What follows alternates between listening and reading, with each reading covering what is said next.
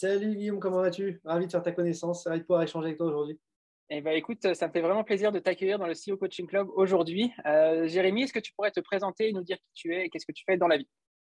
Yes, alors moi je m'appelle Jérémy Bendayan, je suis le fondateur de Splasher, le cofondateur de Splasher, qui est une agence spécialisée dans la production de contenu vidéo.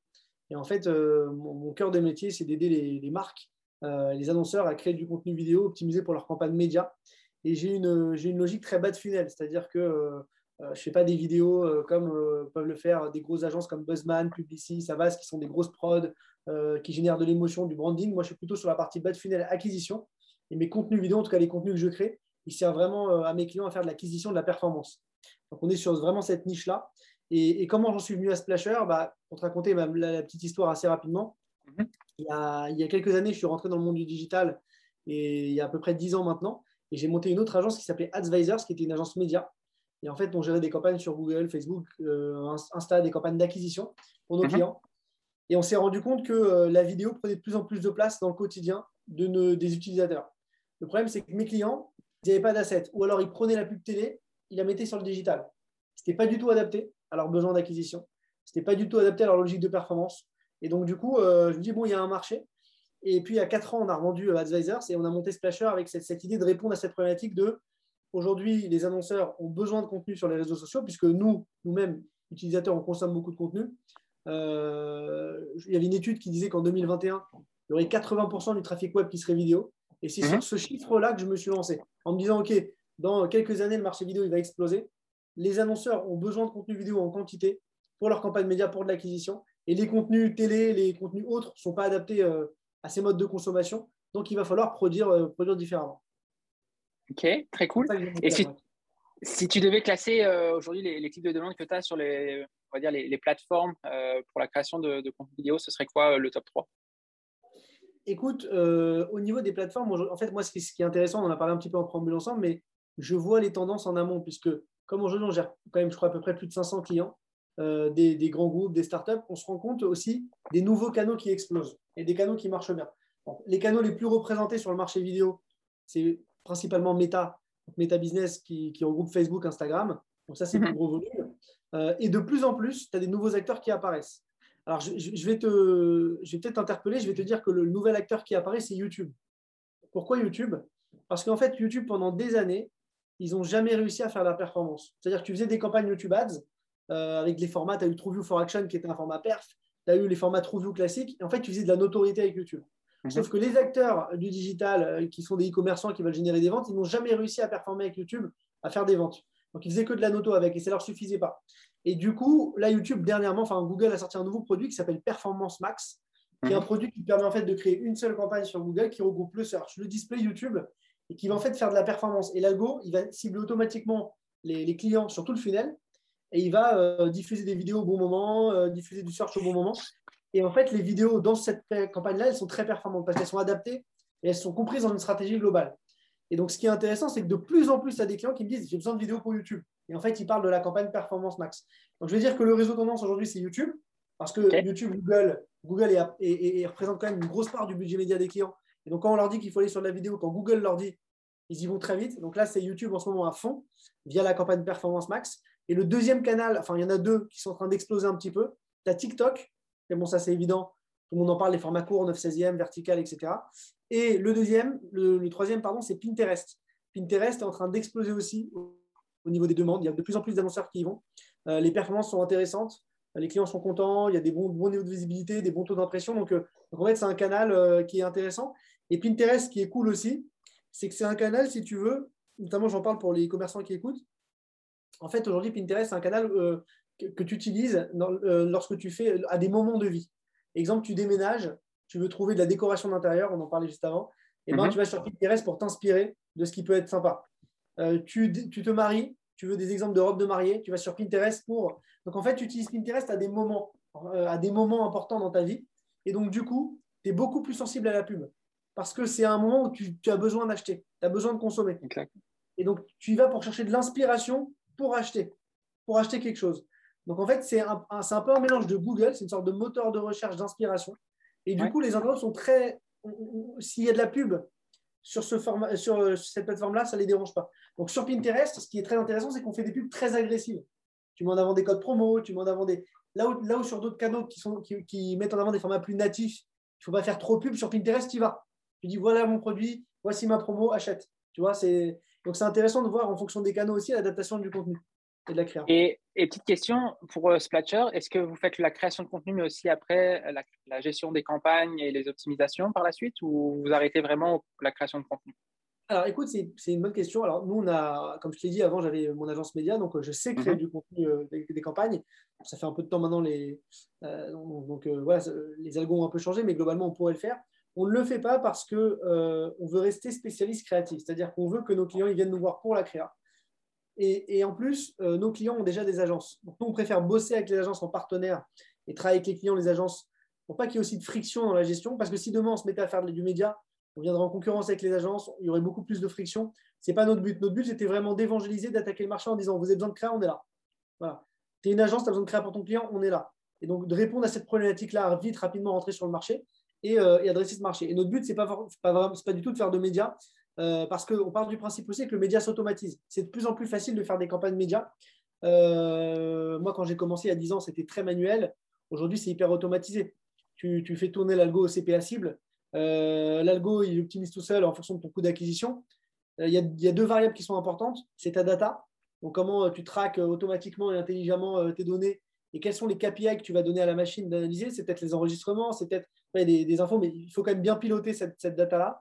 Euh, c'est peut-être aussi tes, tes, ta fidélisation, t'es, comment tu intègres ton, ton C R M euh, à l'algo. Et la deuxième partie, c'est la créa, parce qu'il faut remplir la machine en données. Donc, il y a de la donnée data et de la donnée créative aussi. Donc, c'est pour ça que je me suis mis plutôt sur cet axe-là. Pas que je, pas que je dise que le métier d'agence euh, média, il est mort. Euh, c'est pas, c'est pas le cas, parce qu'il faudra toujours un mec qui pilote et qui te fasse la stratégie, qui te dise où aller, quel canot, et qui, qui fasse... Euh, Uniformisation, uniformisation pardon, de, de tes données, mais je pense que c'est un métier qui est amené à, à beaucoup changer, et je voulais aller sur un, un marché beaucoup plus stable qui est la vidéo, qui est en croissance. Ok, super intéressant. Euh, justement, avec euh, cette expérience que tu peux avoir, euh, parce que ça fait combien de temps là que tu as développé Splasher? Ça fait trois ans maintenant. Trois ans.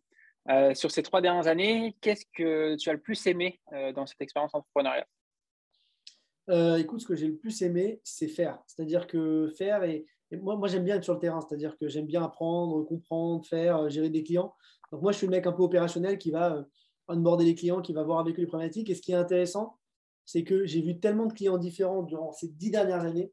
Aujourd'hui, je te jure, c'est pas pour me la péter, mais quand je vois un business ou quelqu'un qui me parle d'un business aujourd'hui, j'arrive tout de suite à, à comprendre où il faut aller, comment il faut aller. Et en fait, ça m'a permis de devenir de plus en plus fort, en fait, de, de, de, d'avoir le côté média. Et, et aujourd'hui, d'avoir le côté créatif, ça donne beaucoup plus de force pour accompagner un client et lui dire, OK, bah, je sais ce qu'il faut que tu fasses, ou je sais où tu dois aller, ou sur quel canal, parce que j'en ai tellement vu des différents. Et c'est ça qui m'amuse au quotidien. C'est de me dire comment, quand demain, euh, c'est des challenges, en fait. Tu vois, je, j'ai un challenge pour rigoler. Je me, je me suis dit qu'un jour, c'est un truc que j'ai en tête, je me suis dit qu'un jour, j'aimerais bien, euh, pour rigoler, comme ça, tu vois, c'est un, c'est un délire que j'ai, euh, aider un kebab qui est perdu dans le fin fond de la France et, et l'aider à, à développer son marketing, parce que c'est un challenge qui est hyper compliqué. Donc, comment, quand tu as un kebab perdu au milieu de la France, tu vas, euh, tu vas arriver à développer ton activité, développer ton business, tu vois, par, par tous les moyens. Donc, en fait, c'est, c'est toujours les challenges qui m'animent. Donc, comme je vois des clients de plus en plus complexes, bah, j'apprends de plus en plus de choses. Et du coup, c'est ça qui m'anime au quotidien et qui, qui m'excite. Et après, forcément, le, l'aspect créatif est intéressant, parce que euh, aujourd'hui, euh, faire des, des vidéos, tu as le côté créatif, tu as la production, euh, on crée du contenu pour nos clients. C'est quand même un boulot bien plus sympa qui est derrière son ordi, à, faire, à gérer des campagnes médias, c'est beaucoup plus technique, tu vois. Là, on est sur un côté quand même amusant, un peu folklore. Ok, super intéressant. Puis, euh, avant de développer euh, et de lancer Splasher, tu avais une autre entreprise, tu en as parlé tout à l'heure, donc euh, AdsVizor. Euh, ça, ça m'intéresse, en fait, euh, parce que j'imagine que tu as aussi mis beaucoup d'énergie dans ce projet, dans cette entreprise-là, que tu as réussi à revendre. Euh, comment tu as réussi en fait à faire ce switch en gardant toujours la, la même énergie, la même motivation, en disant ok, tu sais, je, je rembarque à, à mille pour cent sur ce nouveau projet, parce que même si tu as réussi une première fois, tu sais, c'est pas donné à tout le monde de réussir une deuxième fois, une troisième fois, ainsi de suite là. Donc euh, ça prend, je pense, un, une certaine personnalité quand même pour faire ça. Écoute, c'était très très dur. Je vais te dire pourquoi, parce que c'est très dur, parce que quand tu vends ta boîte, déjà tu vends ton bébé. Notamment mmh. quand c'est ta première boîte. Euh, toi, je sais que tu l'as vécu aussi, parce que tu m'as raconté juste avant. Euh, et moi, j'avais, je crois, vingt-cinq employés quand même sur la première boîte, donc c'était, c'était déjà une petite boîte sympa. Et, euh, et du coup, euh, du coup bah, tu quittes ton bébé, tu es un peu stressé, euh, tu vois, c'est, c'est, c'est, c'est...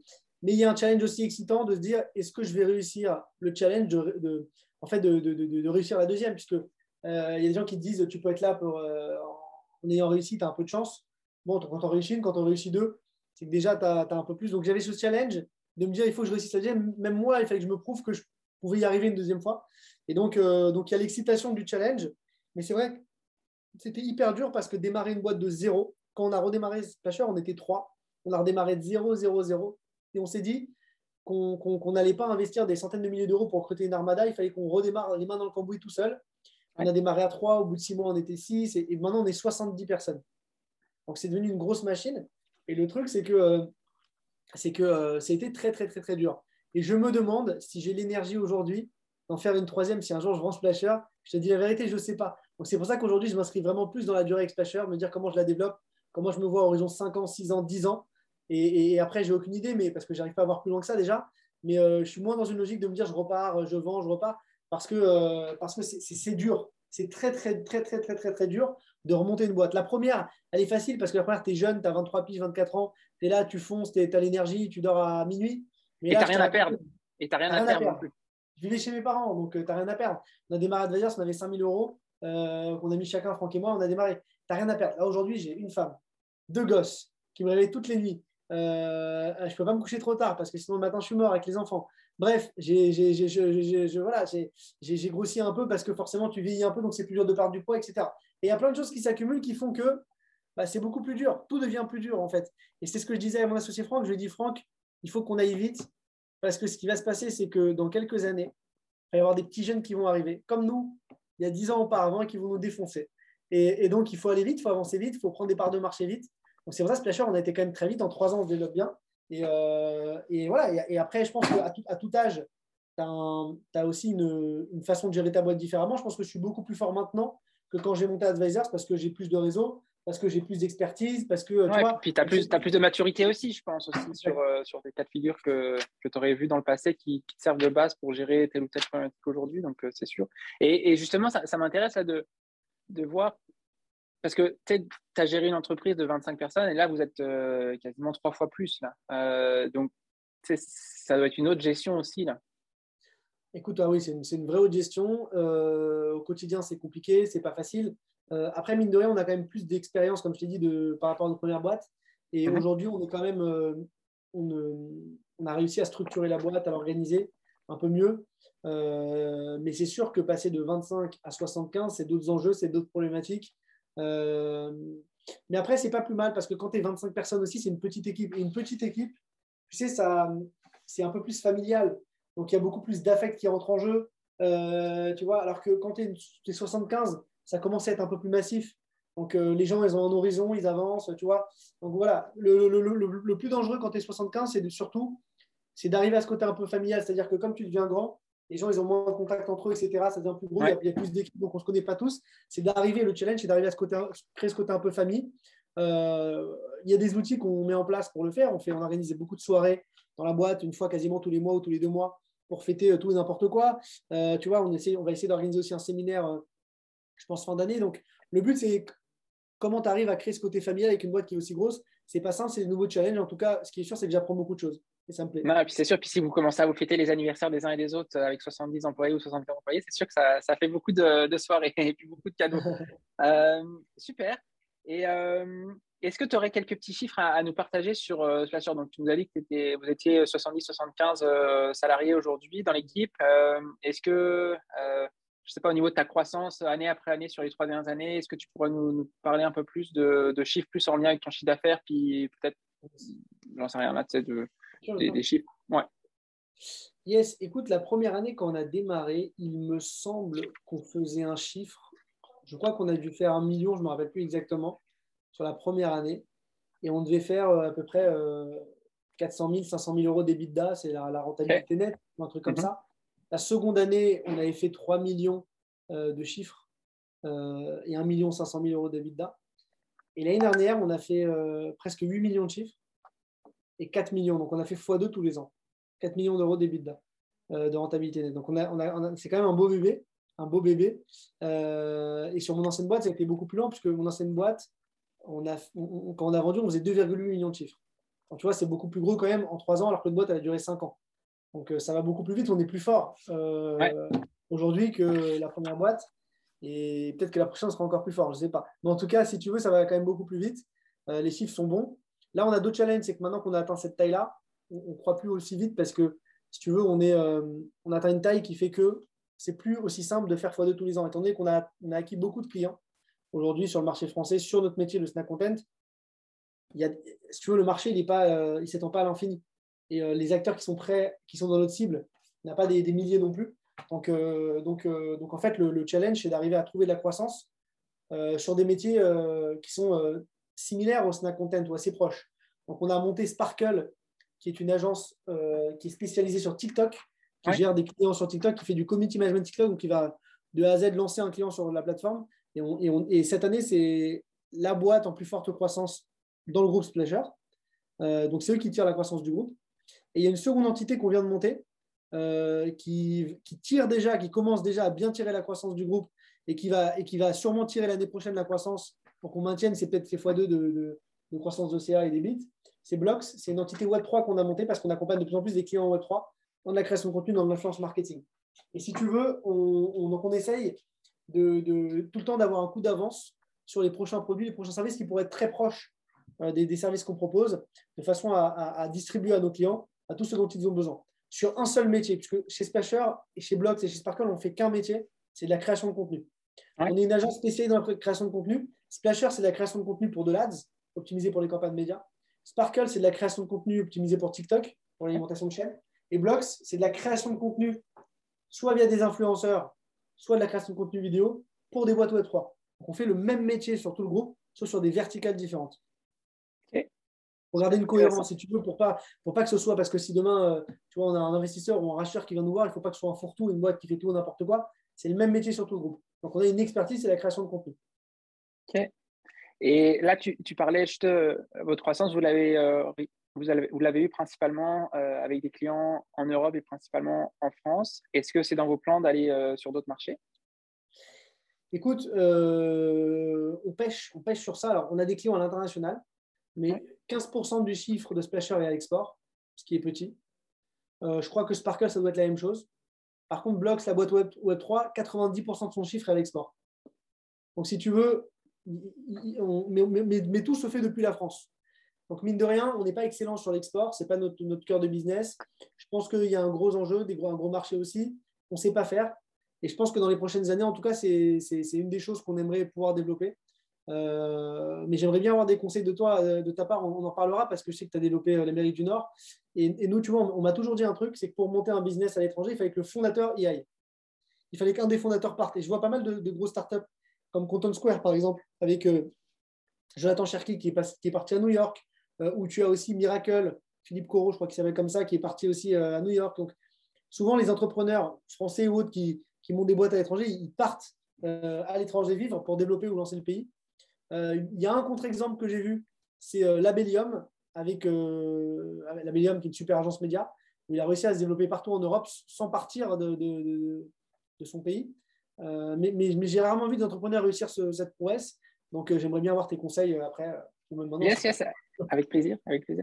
Mais pour revenir euh, au chiffre que, que vous avez fait, vous avez fait avec euh, Splasher la, la, la première année, c'est, un, c'est incroyable, euh, parce que mais, c'est incroyable, et puis je, je avec euh, les Pichou, là, l'entreprise qu'on, qu'on a développée avec mon associé Basile, là, on, on s'enligne aussi là-dessus parce que notre première année, on a fait un peu plus d'un million de chiffre d'affaires, donc c'était en dollars canadiens aussi, mais avec un EBITDA euh, quasiment similaire. C'est juste qu'on s'est pris des, des, des plus gros salaires là parce qu'on a travaillé fort la, la première année, puis on voulait justement se récompenser euh, avec euh, une rémunération assez importante.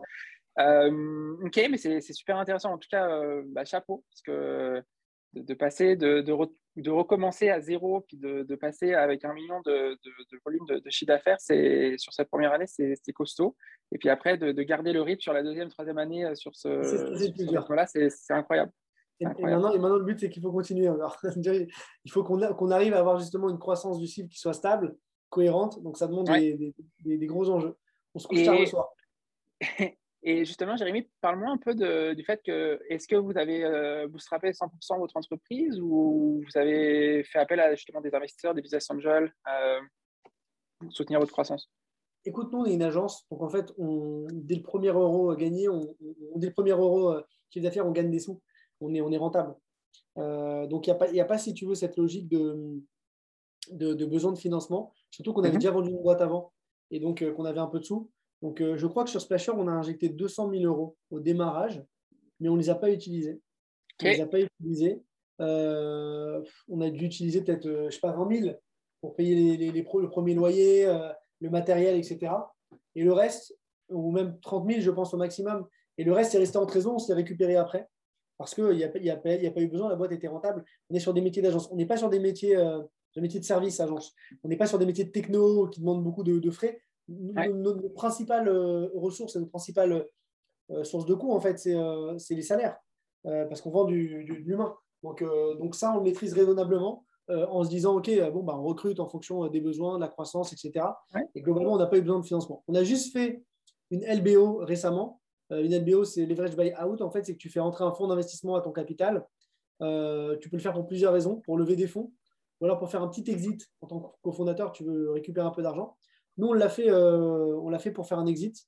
Et donc, on a fait rentrer un fonds d'investissement il y a trois mois ou quatre mois euh, qui est rentré. Et ça nous a permis, euh, nous, les fondateurs, de, de faire un petit exit pour matérialiser le succès parce que euh, ça faisait trois ans.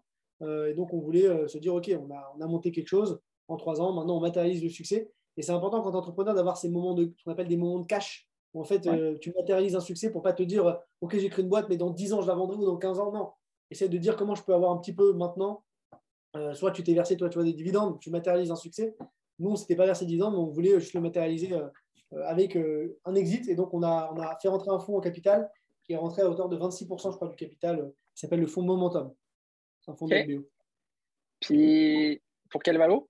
Est-ce que tu peux partager ça ou... Ouais, une, une valo, je crois, de cinquante millions, à peu près. À peu près cinquante ah millions. Oui ouais. Ok. Donc, euh, c'est quoi, vous avez, euh, vous avez récupéré un dix à quinze millions euh... Je ne peux pas tout dire, mais c'était une valo de, de cinquante et on a, on, a, on a fait sur un modèle de L B O, de L B O okay. classique. Je ne peux pas tout dévoiler. Les, non, non, non, les, mais je comprends. Non, mais, pas, pas de... non, non, non, mais en tout cas, il n'y a, a, a rien de tabou, mais voilà, valo de cinquante millions, L B O, ce qui nous a permis de, de, de, de faire une, une, un petit exit sympa et surtout de rester motivé pour la suite parce qu'il nous reste quand même, avec euh, mes associés, euh, la majeure partie du capital. Il nous reste euh, plus de soixante pour cent du, du capital, soixante-dix pour cent, soixante-dix pour cent pardon. Donc, on est, on est motivé pour, pour pousser. OK. Euh, bah écoute, c'est super intéressant. Je ne savais pas que c'était… Tu vois, tu m'as appris un truc parce que je, savais, je connaissais la possibilité de faire des, des cash-out comme ça, mais je ne savais pas que c'était le terme L B O. Donc, euh, je me coucherai moins bête ce soir. C'est ouais. parfait. Euh, ce serait quoi ton plus gros challenge du moment à l'instant T? Mon plus gros challenge, c'est d'arriver, ce serait d'arriver à, à, à bien maîtriser ma vie de famille et ma vie de professionnelle. Ça, c'est le plus gros challenge parce que, euh, mine de rien, quand tu es entrepreneur, tu es très passionné par ce que tu fais et tu as du mal à déconnecter. En fait, moi, je n'ai pas l'impression de travailler. Donc, quand je rentre chez moi, euh, j'allume mon ordi, je peux continuer de travailler. En fait, ce n'est pas du travail, c'est de l'amusement. Et malheureusement, euh, des fois, ça ne plaît pas à ma femme. Je la comprends. Il y a mes enfants quand ils veulent jouer au foot avec moi dans le salon. Donc, euh, donc, euh, donc du coup, il faut arriver à, à bien… Euh, à bien euh, c'est mon challenge, arriver à bien m'organiser, à, à arriver à pouvoir déconnecter. Euh, des moments de pause, parce que je n'ai pas assez, je pense. Et est-ce qu'aujourd'hui, tu t'octroies quand même des vacances? Ou même, ouais, euh, ouais. même en vacances, tu travailles euh, constamment? Bah, je m'octroie des vacances, bien sûr, mais comme je t'ai dit, je m'amuse, moi. Donc, quand je suis en vacances, si je fais rien, je me fais chier. Je suis obligé de, de, de, de, de bosser un peu. Okay. Donc, je travaille, je travaille en vacances, mais j'essaie de, de, de, de bien l'organiser pour pas que ça dérange ma femme, tu vois, des moments où les enfants, ils dorment, tu vois, le matin tôt. Je le fais, mais j'ai besoin. J'ai besoin de ça. C'est comme une drogue. C'est comme une drogue. Et j'avais fait un post sur LinkedIn où je disais qu'en vacances, je travaillais et que euh, j'en avais besoin. Et des gens qui s'étaient foutus un peu de ma gueule en me disant « Ouais, mais tu vois, genre, comme si j'étais un mytho. » Mais non, c'est vraiment une drogue, le, le, le travail, ce que je fais au quotidien. Et j'ai du mal à m'en séparer.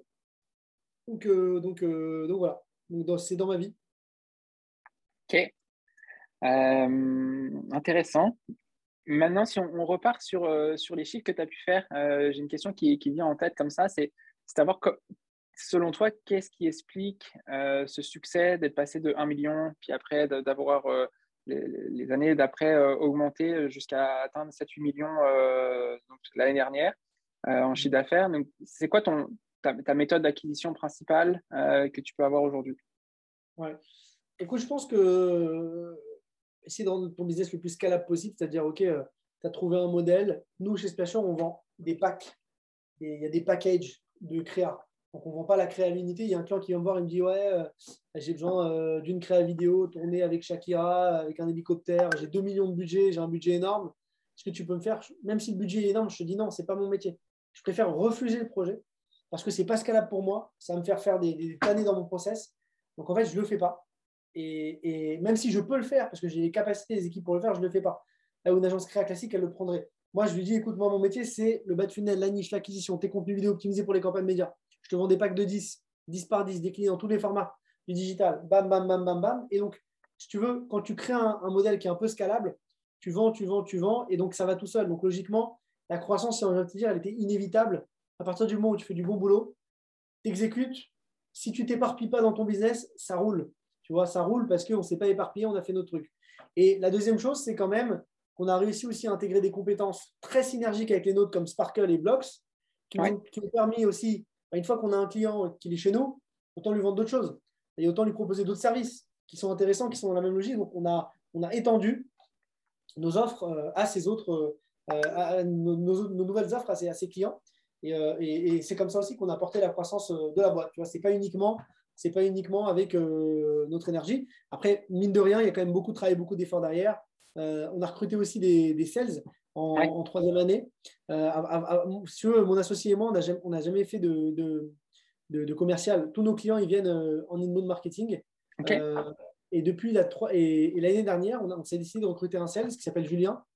On lui a dit, tu fais que de la outbound, tu démarches. On ne l'avait jamais fait de notre vie. On se met un challenge ensemble. Et il a été très bon. Et du coup, on s'est dit, OK, bon, bah, la outbound, ça marche en fait. Un sales, avoir un sales chez toi qui démarche, ça marche aussi. Euh, on ne va plus compter que sur l'inbound. On va aussi faire de la outbound maintenant. Et du coup, on a recruté maintenant trois sales chez nous euh, qui font que ça, euh, qui gèrent l'inbound et l'outbound. Et avant, on comptait que sur l'inbound marketing. Donc, c'est aussi okay. des nouvelles techniques qu'on met en place, des nouvelles choses. Euh, voilà. Et il y a aussi tout le sponsorisme, tout le marketing qu'on met au quotidien qui fait qu'on va toucher des nouvelles audiences, des nouveaux clients. OK.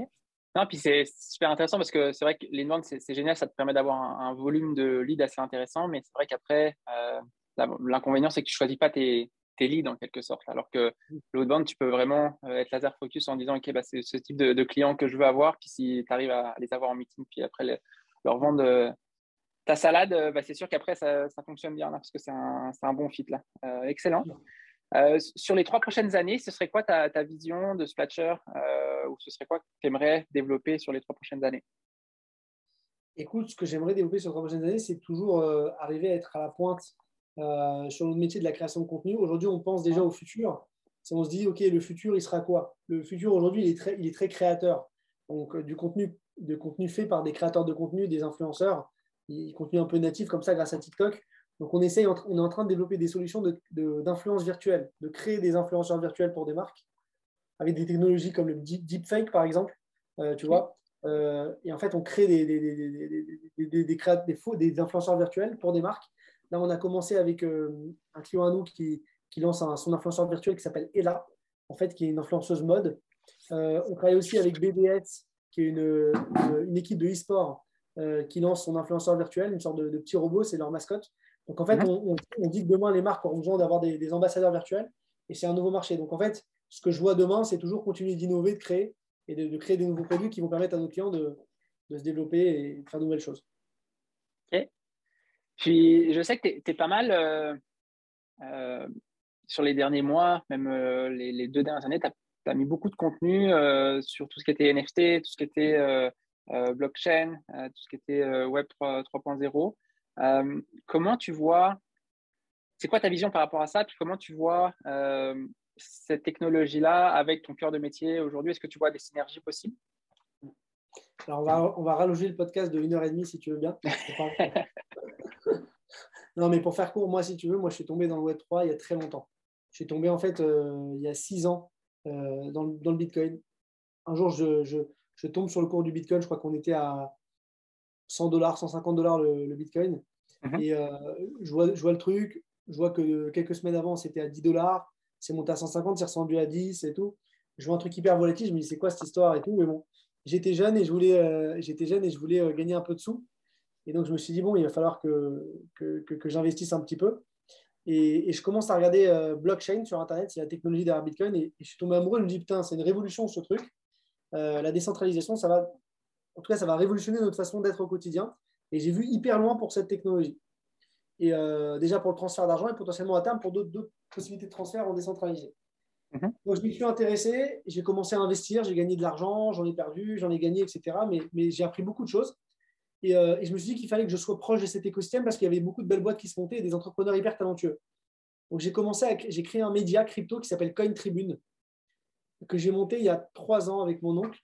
Euh, et ce média, il a, il a bien cartonné puisqu'on est monté à un million cinq cent mille visites par mois. Donc, c'était, on est devenu le premier média européen. Euh, et c'est, en termes de, de, d'audience, c'était bon.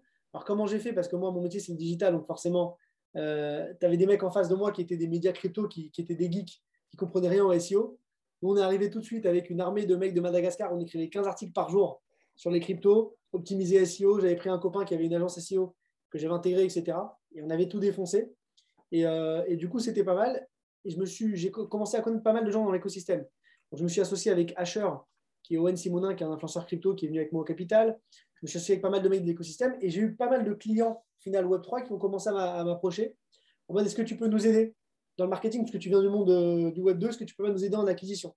Donc, c'est comme ça que j'ai commencé à nouer avec ce marché.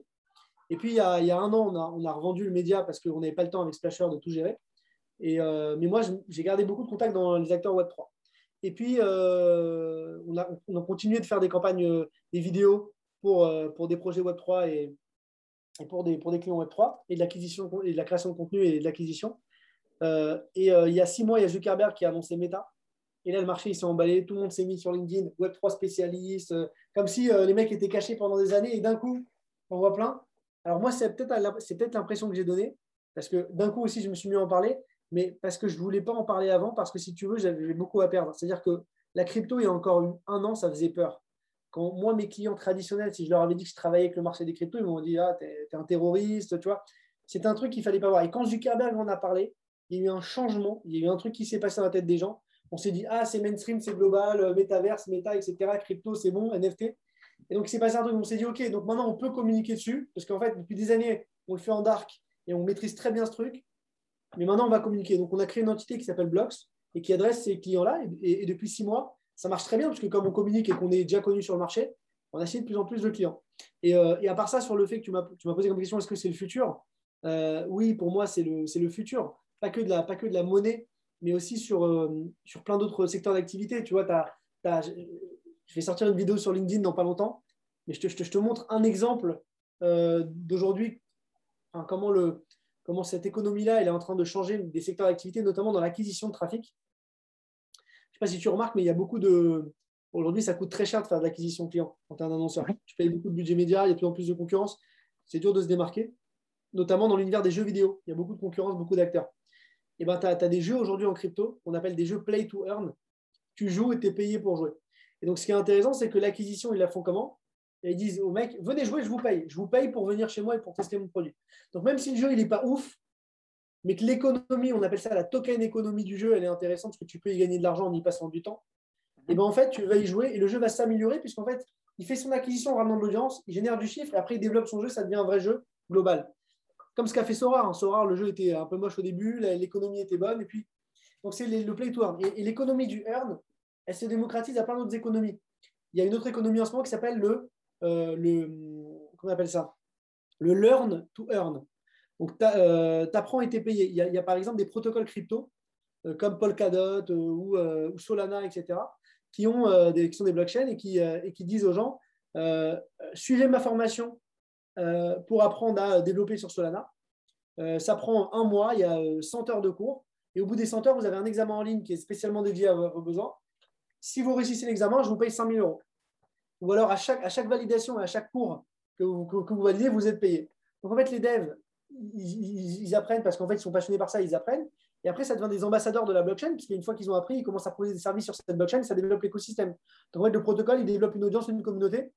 Et au lieu de mettre ça dans du budget marketing, eh ben, il, dit, il paye tout de suite ses clients. Il leur dit, tiens, je te, préfère te, je te donne à toi cinq mille euros. Je te les donne à toi. Après, on produit, tu deviens prescripteur et tu, deviens, euh, et tu vas commencer à développer ma, mon, mon, mon économie partout où tu vas.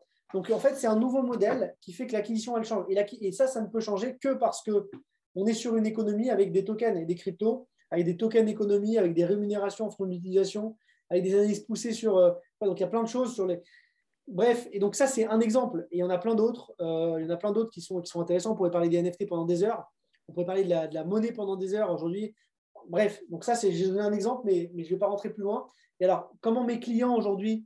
Euh, ils vont avoir besoin de, de Web trois. Moi, je pars du principe, et c'est mon, ma vision, c'est qu'à partir du moment où Zuckerberg a dit qu'il développait méta, qu'il changeait sa boîte en méta, qu'en deux mille trente, il allait sortir un truc de ouf sur la métaverse, et qu'aujourd'hui, il a dix-sept mille employés qui développent un délire sur la métaverse, on ne sait pas ce que c'est, il perd trois milliards par an, je me dis qu'il va sortir un truc qui fait que dans quelques années, on ne fera plus la différence entre le réel et le virtuel. C'est-à-dire que ce sera aussi simple d'aller dans le réel que dans le virtuel. Et à partir du moment où on aura cassé cette barrière, n'importe quel annonceur voudra aller dans ce monde virtuel, puisque les possibilités seront infinies. S'il y a de l'audience là-bas, il faudra y aller. Et à partir de ce moment-là, il te faudra des assets dessus, des objets dans ce monde-là. Et les objets, ils prennent la forme de tokens non fongibles, des N F T. Donc forcément, tu devras toucher à ces technologies-là. Et cette audience, elle sera familière avec les crypto-monnaies, les monnaies virtuelles qui seront de vigueur dans ces, dans ces, dans ces espaces-là. Donc quand tu es un annonceur, Euh, tu seras obligé d'y aller. Donc je me dis qu'en étant un des premiers aujourd'hui euh, sur cette économie-là, bah, je, je, je, mise, je mise plus loin, je mise sur le futur. Et comme je t'ai dit, on pourrait parler encore des heures, mais, mais le podcast il dure. Euh, et, et, juste, et justement, toi, tu vois vraiment plus la, la, la vision ultime là, de, d'avoir euh, des N F T qui soient utilisables dans euh, le, le métaverse. Mais est-ce que tu ne vois pas en, en phase intermédiaire là, à court terme, euh, court moyen terme? Euh, t'es des N F T qui ont une utilité dans le monde réel en quelque sorte là, si, si, pour les marques.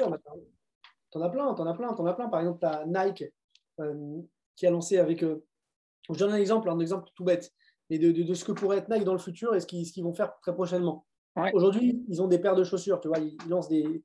Nike vend des chaussures. Euh, ils font des collections capsules avec des stars. Euh, ces collections, elles s'écoulent en cinq secondes et il n'y a plus de paires. Il y a dix mille paires, elles sont écoulées en dix secondes. Le problème, c'est que l'acheteur de Nike, il ne peut pas acheter la paire parce qu'il euh, y a les robots qui l'achètent en deux secondes et lui, il n'arrive pas à l'acheter. Nike, il touche zéro sur le marché secondaire. La paire, elle est échangée, il gagne rien. Ouais. Et la paire, elle n'est jamais portée. Pourquoi elle n'est jamais portée? Parce que le mec qui l'achète, il allait sur son bureau ici. Parce que comme, personne, comme elle monte en valeur, il ne veut pas la porter. Il sait que dans cinq ans, elle vaudra plus cher que, euh, qu'il y a cinq ans. Donc, en fait, Nike, qu'est-ce qu'ils vont faire plus tard? Ils vont créer des paires, une collection capsule qui va être dans le réel. À chaque paire, ils vont associer un N F T. Ils vont faire un drop N F T. Les gens, ils vont acheter le N F T. Et une fois qu'ils vont acheter le N F T, euh, qui va pouvoir l'acheter? Là, c'est les détenteurs d'un N F T Nike. Donc forcément, ils vont prioriser leurs audiences au lieu de robots. Deuxièmement, euh, la paire, elle est sous forme de N F T. Donc, moi, je peux la trader sur le marché secondaire et Nike va toucher sur le marché secondaire ce qui ne touchait pas avant. Mm-hmm. Deuxième élément. Troisième élément, quand je suis un acheteur, je suis sûr d'acheter la paire qui est vraie puisque c'est dans la collection Nike. Ouais. Je me fais pas arnaquer sur Vinted à m'acheter une fausse paire. Donc, ça réduit le problème de sécurité. Si demain, je veux ma paire de chaussures, je, veux, je peux aller sur le site de Nike et la burner, la brûler, je détruis le N F T. Donc, la supply du N F T, elle diminue et automatiquement, je reçois ma paire en physique si je fais mes K O ici. Je donne mon identité, mon adresse. Donc, ça change la façon dont on consomme du, du, du, du retail, du, du, enfin, du, tu vois, du, du, des, art, des articles physiques. Et, ça, et, et, et en plus, comme je t'ai dit, comme la paire n'est jamais portée, souvent, les collectionneurs, ils préfèrent l'avoir en virtuel qu'en réel. Ça prend moins d'espace, tu vois, et plus de sécurité. Voilà. Et ça, c'est un exemple, encore une fois, il y en aura plein d'autres. Aujourd'hui, l'utilité des N F T. Euh, mm-hmm. Une autre utilité qui est, qui est assez basique, c'est un N F T aujourd'hui. C'est un, article, un, un, c'est un outil spéculatif, hyper spéculatif. Et souvent, ça ne sert qu'à une chose aujourd'hui, à être en, une photo profil. Par exemple, ils me disent, ah oui, mais tu te rends compte, tu investis sur une photo profil qui vaut deux cent mille balles quand tu achètes un, un Board Ape, les, les singes qui sont la collection la plus grosse sur Solana. Mais je dis, oui, tu as peut-être raison, mon coco, mais, mais en fait, aujourd'hui, dans la rue, tu ne peux plus te balader avec une Rolex parce que tu te fais agresser, tu te la fais voler. Euh, on est de moins en moins dans le monde physique, on est de plus en plus sur le monde virtuel avec le télétravail, avec les relations à distance. Moi, ce que je vois le plus, ce n'est pas ton bras, c'est ta photo profil Instagram. Donc, si tu es riche, je ne parle pas pour moi, je n'ai pas de Board Ape, mais si tu es riche et, euh, et que tu as envie d'exposer cette, cette richesse ou de montrer que tu es in, bah, tu mets un bordel en photo profil. C'est comme si tu portais une très belle Rolex à quarante mille ou à cinquante mille balles. C'est un peu la même chose. Donc, en fait, au final, c'est fou et en même temps, c'est pas fou.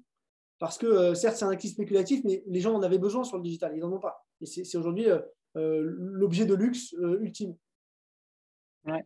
Non, puis c'est sûr. Puis en tant qu'être humain, c'est ce qui nous définit. En, de, les choses, les objets qu'on porte, les, les marques à lesquelles on, on se rattache par rapport à telle ou telle valeur euh, de, et leur mission, bah, c'est sûr que c'est par ces objets-là que ça nous définit, là, donc euh, cent pour cent. Est-ce que tu as suivi, j'imagine, euh, il y a quelques jours, la, la conférence VeeCon euh, de Gary Vaynerchuk?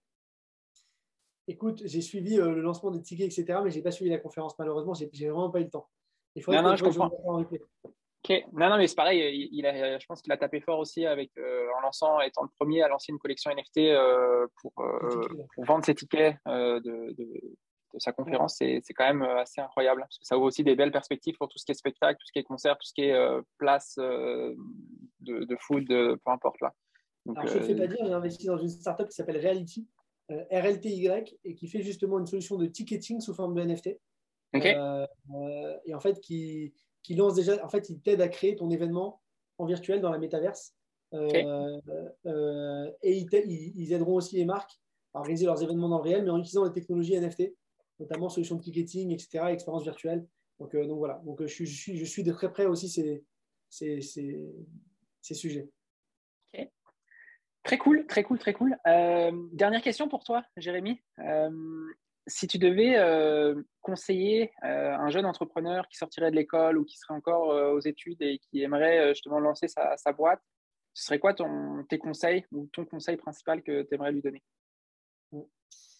Alors, le, le conseil, si tu veux, numéro un, c'est euh, de, de potentiellement euh, euh, déjà de se dire qu'on est dans un monde où aujourd'hui, on est tous acteurs. C'est-à-dire, euh, je ne sais pas si tu as vu, mais dans les, dans les dix plus grosses applications téléchargées au monde, à côté des Snapchat, des TikTok, tu as, t'as, euh, t'as des applis de montage aujourd'hui.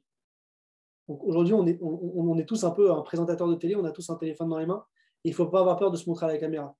Il ne faut pas avoir peur de parler sur un podcast. Il ne faut pas avoir peur de, de faire des vidéos LinkedIn, des vidéos TikTok.